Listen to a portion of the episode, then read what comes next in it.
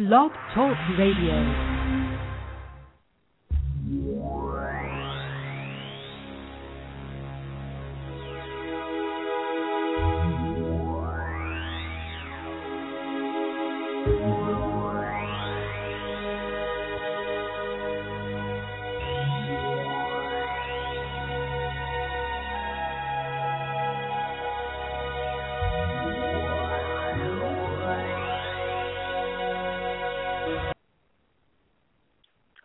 This is EJ Moosa with The Naked Truth, week two.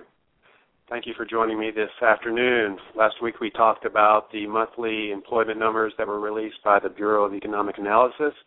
And this week I'm going to talk a little bit with you about profits, specifically corporate profits and corporate profit growth, and how it impacts uh, the job numbers such as we saw last week. Um, reasons businesses go in to uh, their specific fields is because there's potential for profit. They have to hire folks, lease buildings, lease equipment, purchase buildings, many of the things that you already know go into creating a business. And when they've spent all that money, invested all those funds, and they have performed uh, services or manufactured goods for you, uh, at the end of the day, at the end of the week, they want to make sure that they have had profit that uh, money left over after paying for all those expenses uh, has basically said to them it was worth their effort to go in business in the first place.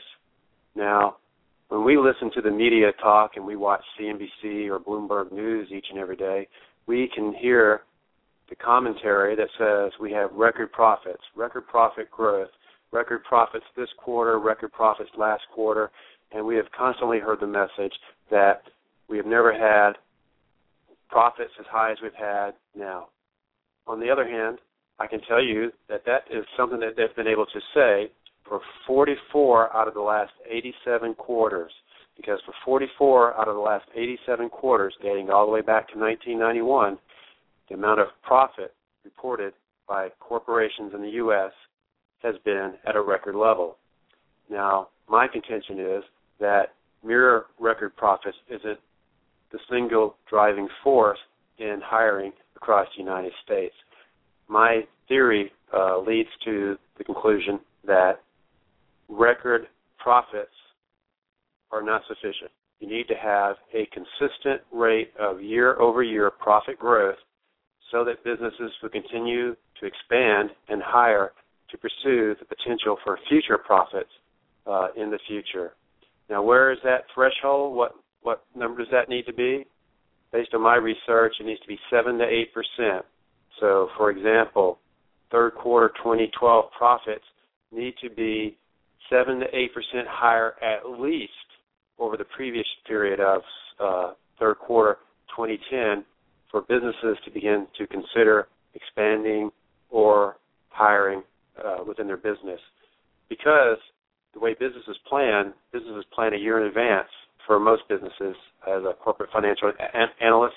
Uh, we were doing our budgets in the fall for the following year, and that those decisions that went into that budget were based upon the previous three to four quarters worth of performance for the organization.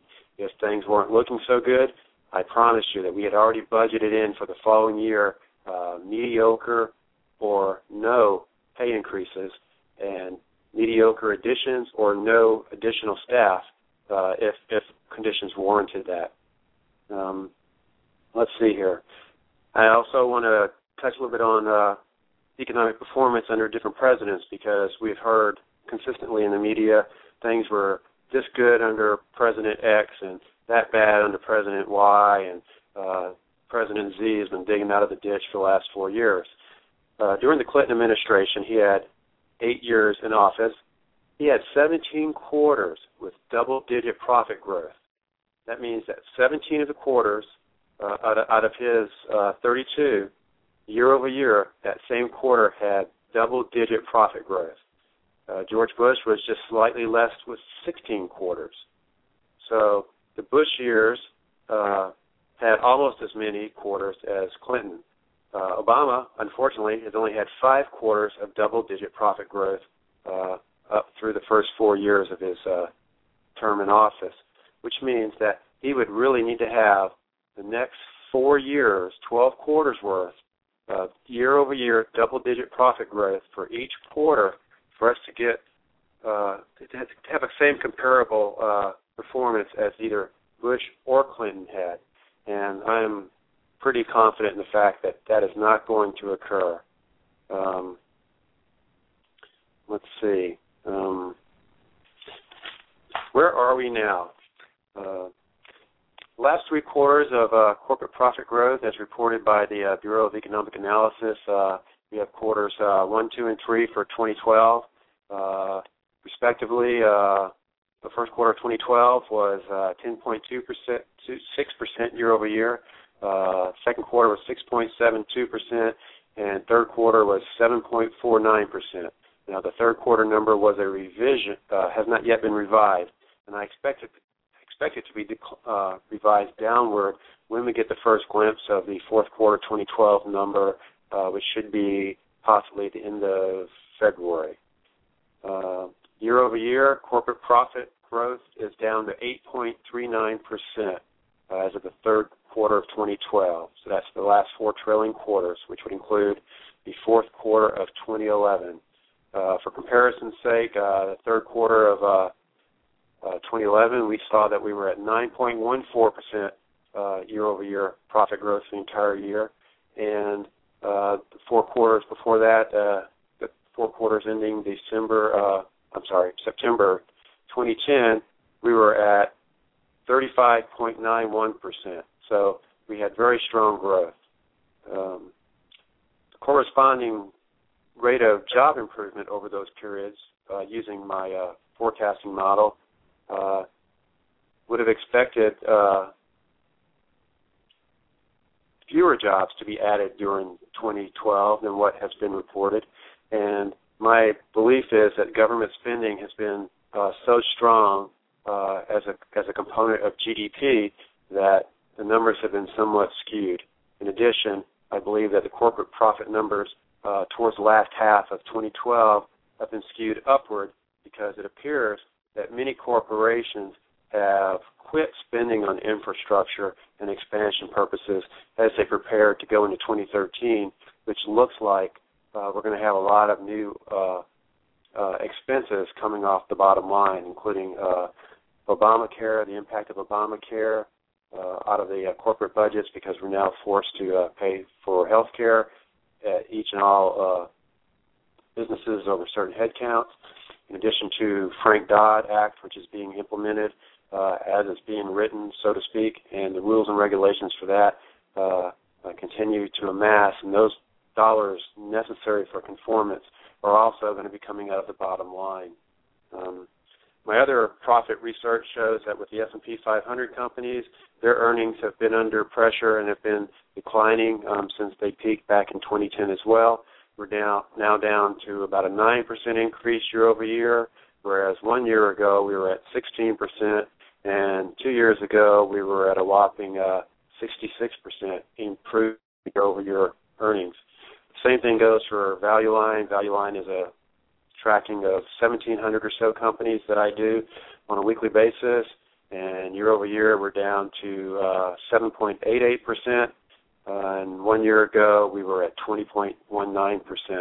So those two indicators are somewhat much more bearish than the uh, BEA's uh, numbers that have been released. And frankly, I feel that the S&P 500 numbers and the Value Line numbers are much more reflective of what's actually going on because the numbers that go into the GDP's estimates or the BEA's estimates uh, uh, in the GDP report uh, take a lot of assumptions into place, whereas the S&P and the value line companies are doing theirs based on uh, their actual income statements and what they're going to be paying taxes on uh, to the federal government. So I feel those are much more representative of what's going on. Um, going forward into 2013, there is no indicators that these numbers are strengthening. In fact, uh, the economy appears to be getting weaker. 58% of all companies uh, that I'm tracking uh, have made more money than they did year ago, a year ago, but that is down from 70%. 70% of all companies that were reporting earnings were doing better than the previous year. So we've had a sharp drop the number of companies who are doing better and the margin at which they're doing better has shrunk drastically. So neither of those indicators would appear to indi- uh, point toward a strengthening economy. Um, now you may be asking yourself, well, that's wonderful, and why is this important? Well, it's important for a number of reasons. Um, we want job growth. Job growth is what we have heard the administration uh, saying for weeks on end, if not years, that jobs were number one, and we need to get jobs uh, going again in this country.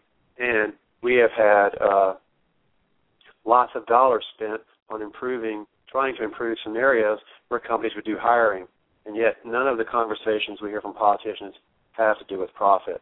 So if you want, from my perspective, if you want to get the jobs engine going in the United States, you need to implement policies that do not reduce the amount of profit companies have.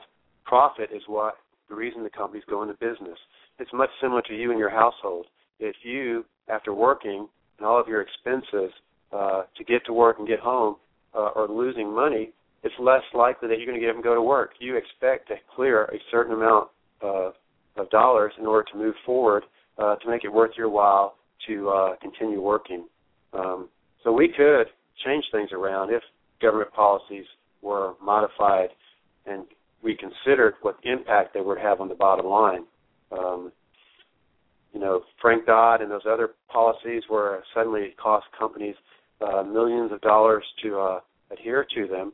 Uh, those dollars actually come from somewhere, and it's not coming from somewhere in the middle of an income statement.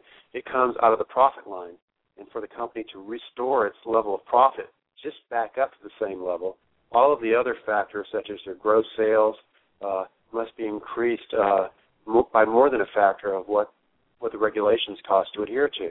And without that, the company begins to do uh, what I would consider uh, is right sizing because they are going to shrink.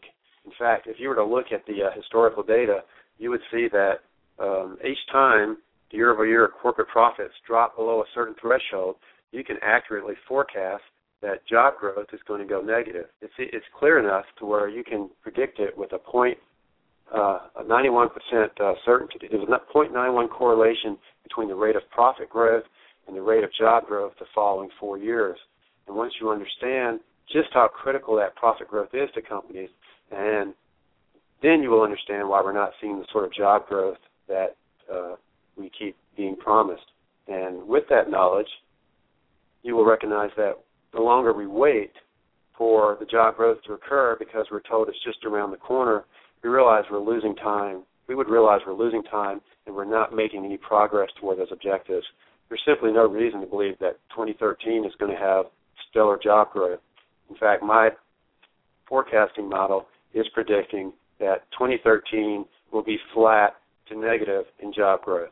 Not drastically negative, but certainly uh, much below the threshold of the rate at which we've been adding jobs now, which is uh, at a rate of 1.4 percent. In fact, that's 1.4% annually.